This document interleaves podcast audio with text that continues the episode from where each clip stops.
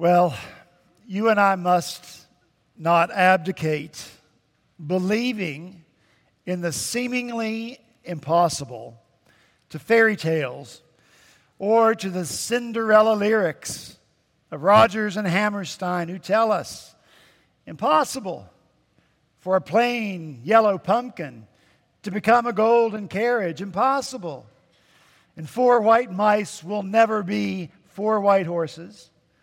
Such falderall and fiddle-de-dee, of course, is impossible. But the world is full of zanies and fools who won't believe in sensible rules and won't believe what sensible people say. And because these daft and dewy-eyed dopes keep building up impossible hopes, impossible things are happening every day. Now listen, the point of that is not about pumpkins becoming carriages or mice becoming men, but instead connecting us to something beyond what our senses seem to dictate. That's what faith does. Faith takes us beyond what we can sense. The Apostle Paul puts it this way, that God is able to do far more abundantly than all we ask or imagine, according to the power at work within us. Possibilities beyond our senses. When Mary understandably could not comprehend that she could possibly have a baby apart from a human father, the angel Gabriel put it this way, "For nothing will be impossible with God." And then Jesus came along and said, "What is impossible with man is possible with God." And so, I hope you will not take offense this morning if my goal is to turn us into zanies and fools or daft, dewy-eyed dopes who keep having seemingly impossible hopes, to call us, you and me, to live a life of faith in the possibilities of God. That's what I want us to talk about this morning as we return to First Peter chapter two. So I'm going to ask you to take your Bibles or the one in the pew in front of you and turn to First Peter chapter two. And when you found your place, please stand so that we might hear read together the word of the living God. First Peter chapter two, beginning in verse four, this is the word of the Lord. "As you come to him, a living stone, rejected by men, but in the sight of God, chosen and precious. You yourselves, like living stones, are being built up as a spiritual house, to be a holy priesthood, to offer spiritual sacrifices acceptable to God through Jesus Christ. For it stands in Scripture, 'Behold, I am laying in Zion a stone, a cornerstone, chosen and precious, and whoever believes in him will not be put to shame.' So the honor is for you who believe. But for those who do not believe, the stone that the builders rejected has become the cornerstone, and a stone of stumbling, and a rock of offense. They stumble because they disobey the word, as they were destined to do. But you are a chosen race, a royal priesthood, a holy nation, a people for his own possession, that you may proclaim the excellencies of him who called you out of darkness into his marvelous light. Once you were not a people, but now you are God's people. Once you had not received mercy, but now you have received mercy." Let's pray. Father, thank you for your word, inspiring it, giving it to us, superintending it for us so that we may hold it in our hands and hear it with our ears this morning. We pray now your blessing on us, your people, as we gather our hearts together around your word, to be taught by you and your Spirit, and to be transformed by your truth. We pray these things in Jesus' name. Amen. Thank you so much. You may be seated. You know, I think the reason that people write fairy tales and catchy little tunes to go with them is because all people are created in the image of God. And that image cannot be eliminated. That image is unquestionably marred. That image can be denied, but it cannot be eliminated. I'm sure you've read in a book or seen in a movie the moment when the character that's suffering from amnesia hears a word or sees an image that sparks just a flash of memory of who they might have once been. And so it is with the image of God in us. That image of God comes back in the stories. Now, often those stories are marred. They're incomplete stories. They are stories that get things twisted up. They're often stories that pervert the ultimate truth, but still there is that flash in them. The spark of the image is there. The image of the God that created a beautiful world and universe beyond our imagining. The real story, the true story, comes out in Genesis chapter one, that the earth was without form and void, and darkness was over the face of the deep, and the Spirit of God was hovering over the face of the waters, and God said, "Let there be light," and there was light. Formless and void, empty, tohu vabohu, as the Hebrew puts it, out of nothing. God created everything that is. Impossible for us, but not for God. He can make nothing something. He can give form to what is formless. He can turn chaos into order. He can fill emptiness. We have perverted the story. We've reduced it to the wave of a wand, or silly words like bibbity bobbity boo, when in fact it required the powerful, tree-splitting, rock-shattering voice of an infinite, eternal God who is all good. But the image of God in us won't let the hope die, and so it lives on in invented stories, in fairy tales. And those of us, you and I, who connect to the true story through faith in Christ and the recreative work of His Spirit, may be referred to as dewy-eyed dopes or zanies and fools for believing. So be it. That's all right with me, because the passage before us this morning connects us, or prayerfully it reconnects us to the possibilities that exist with God.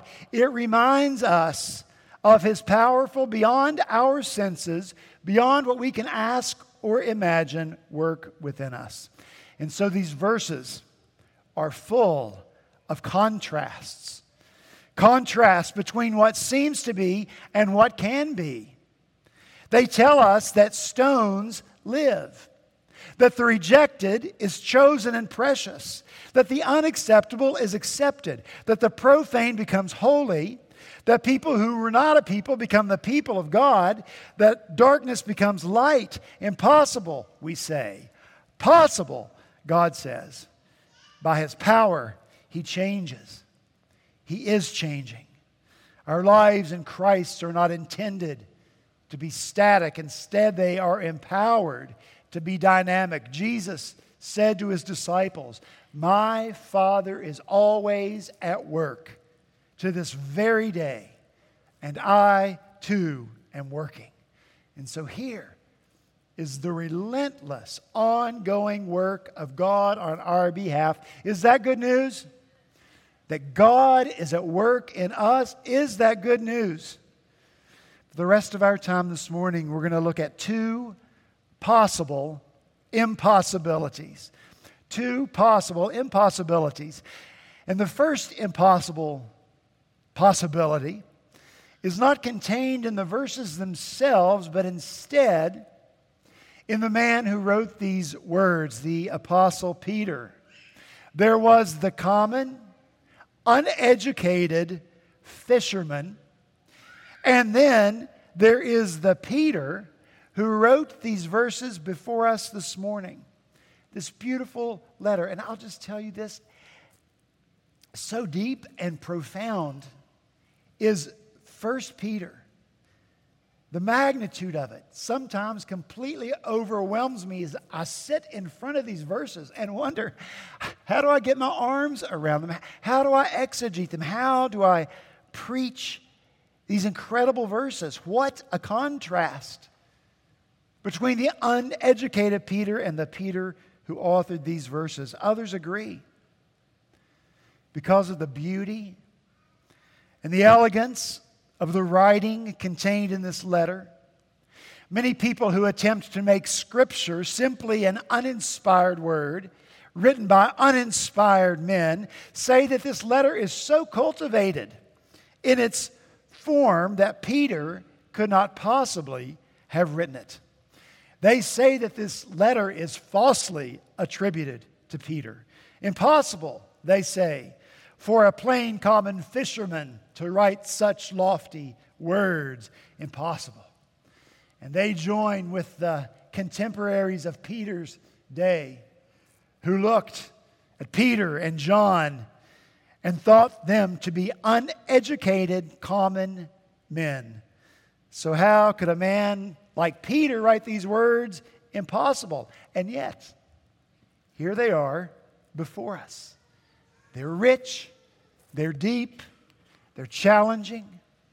They set before us the possibility of a beautiful world like the one that God created in the beginning. And if we dewy-eyed dopes believe what's possible through the power of God, then we will have hope in grace. We will live lives not of profanity, but of holiness. We will live our lives in awe of our glorious God. We will love each other authentically, genuinely, deeply, and from the heart.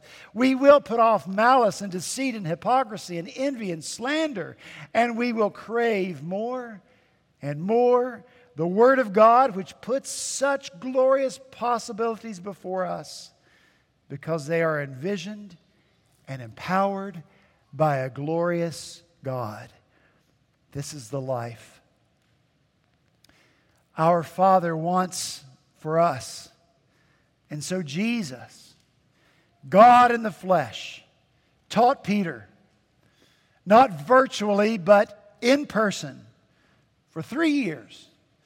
God, the Holy Spirit that hovered over the waters, hovered over Peter, worked in Peter, superintended his work, inspired Peter to write these words. And so the seemingly impossible happened. The thing that sensible people said and continue to say could not happen, did happen. Peter wrote these words. Now listen. If you and I will yield to the Spirit of God, surrender to Him, relinquish control to Him, which Scripture tells us we ought to do.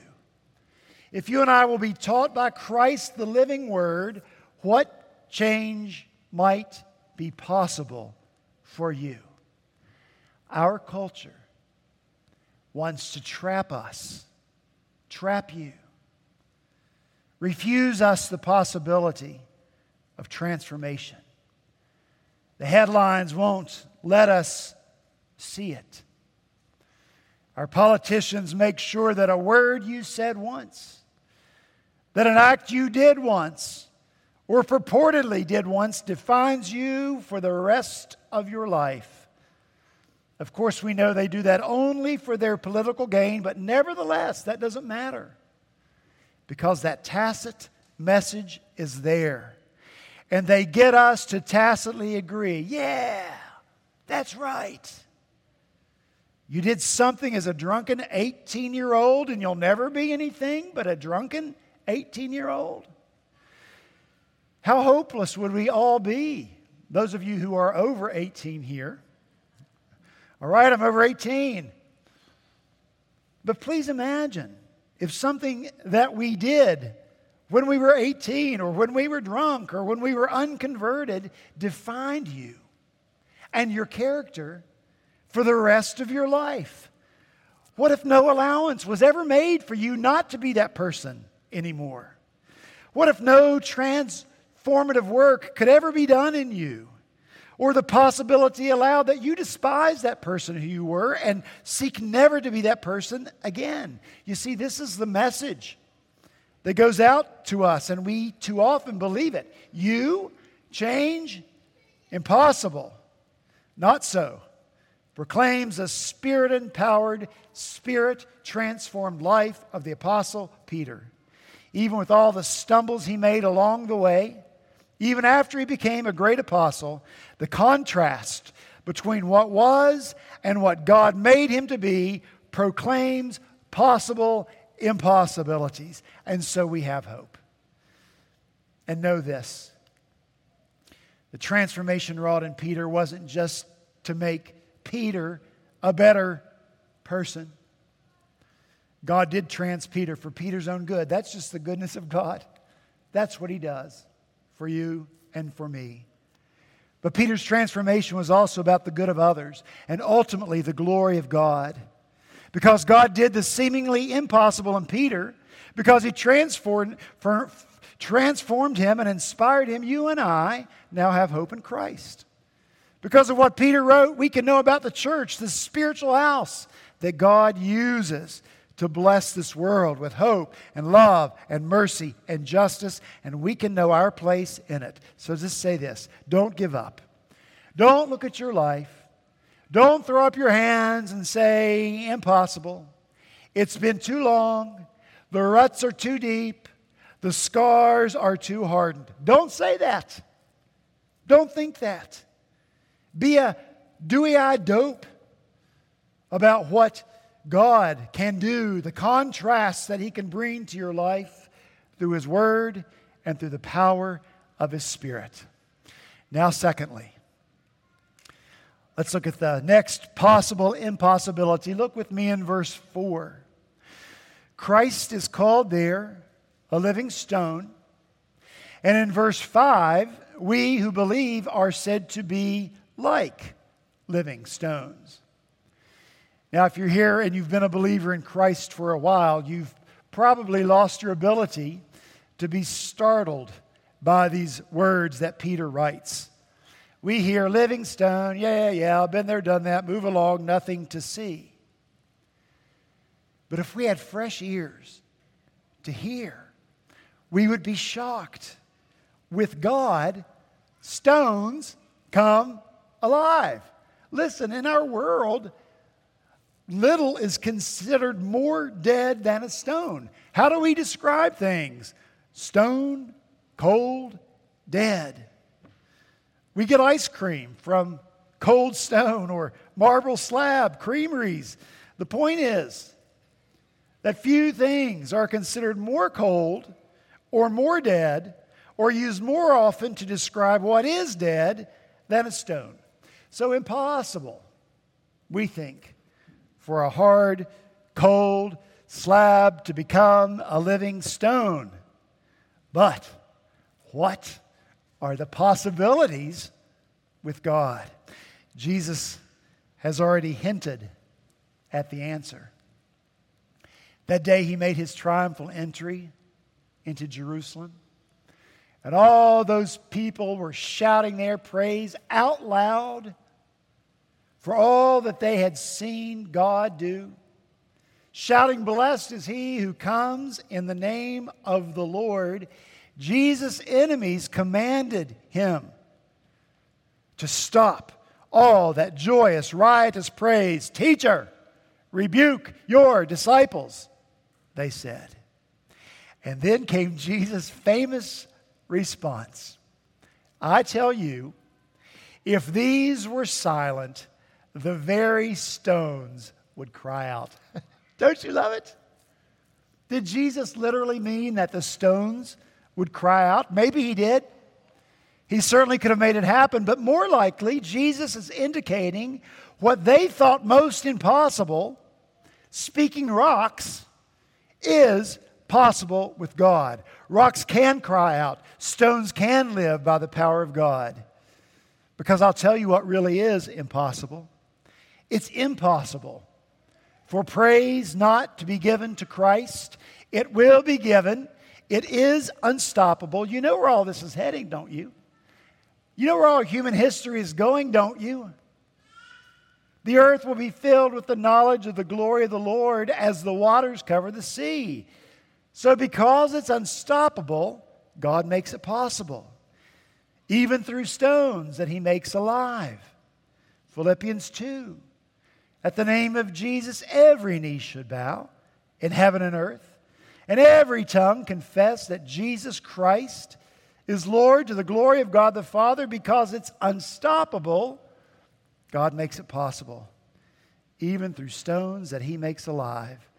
And so this is a moment of strength for Jesus, because he knows God will give life to what is dead so that praise will go out. Jesus knows that God will give life to what is dead so that praise will go out. And so it becomes a moment of strength for you and for me as well. It puts before us the possibilities of living strong in this world. You know, the only negative that I can think of about a stone is that it's dead. But God's taken care of that. He's made us alive in Christ.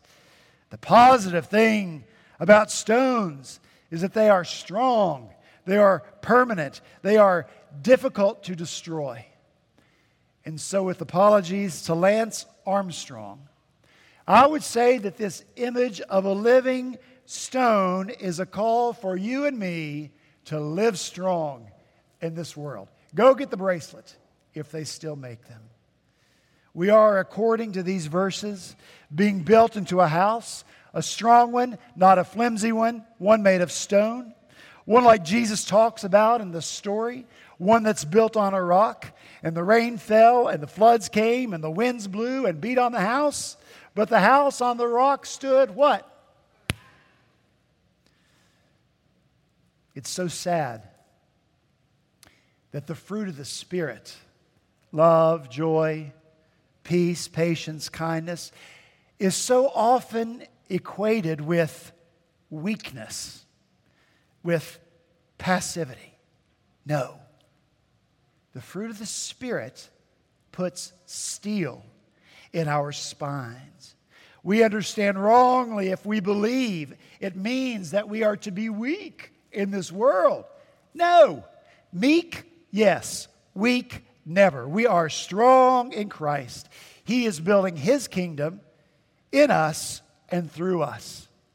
The kingdom of darkness has to be crushed. Romans sixteen. The God of peace will soon crush Satan under your feet.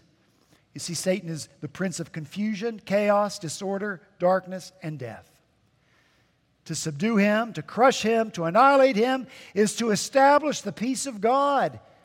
And our enemy is crushed by the gospel. Horatius Bonar writes, the gospel was the apostolic hammer for breaking hard hearts into pieces.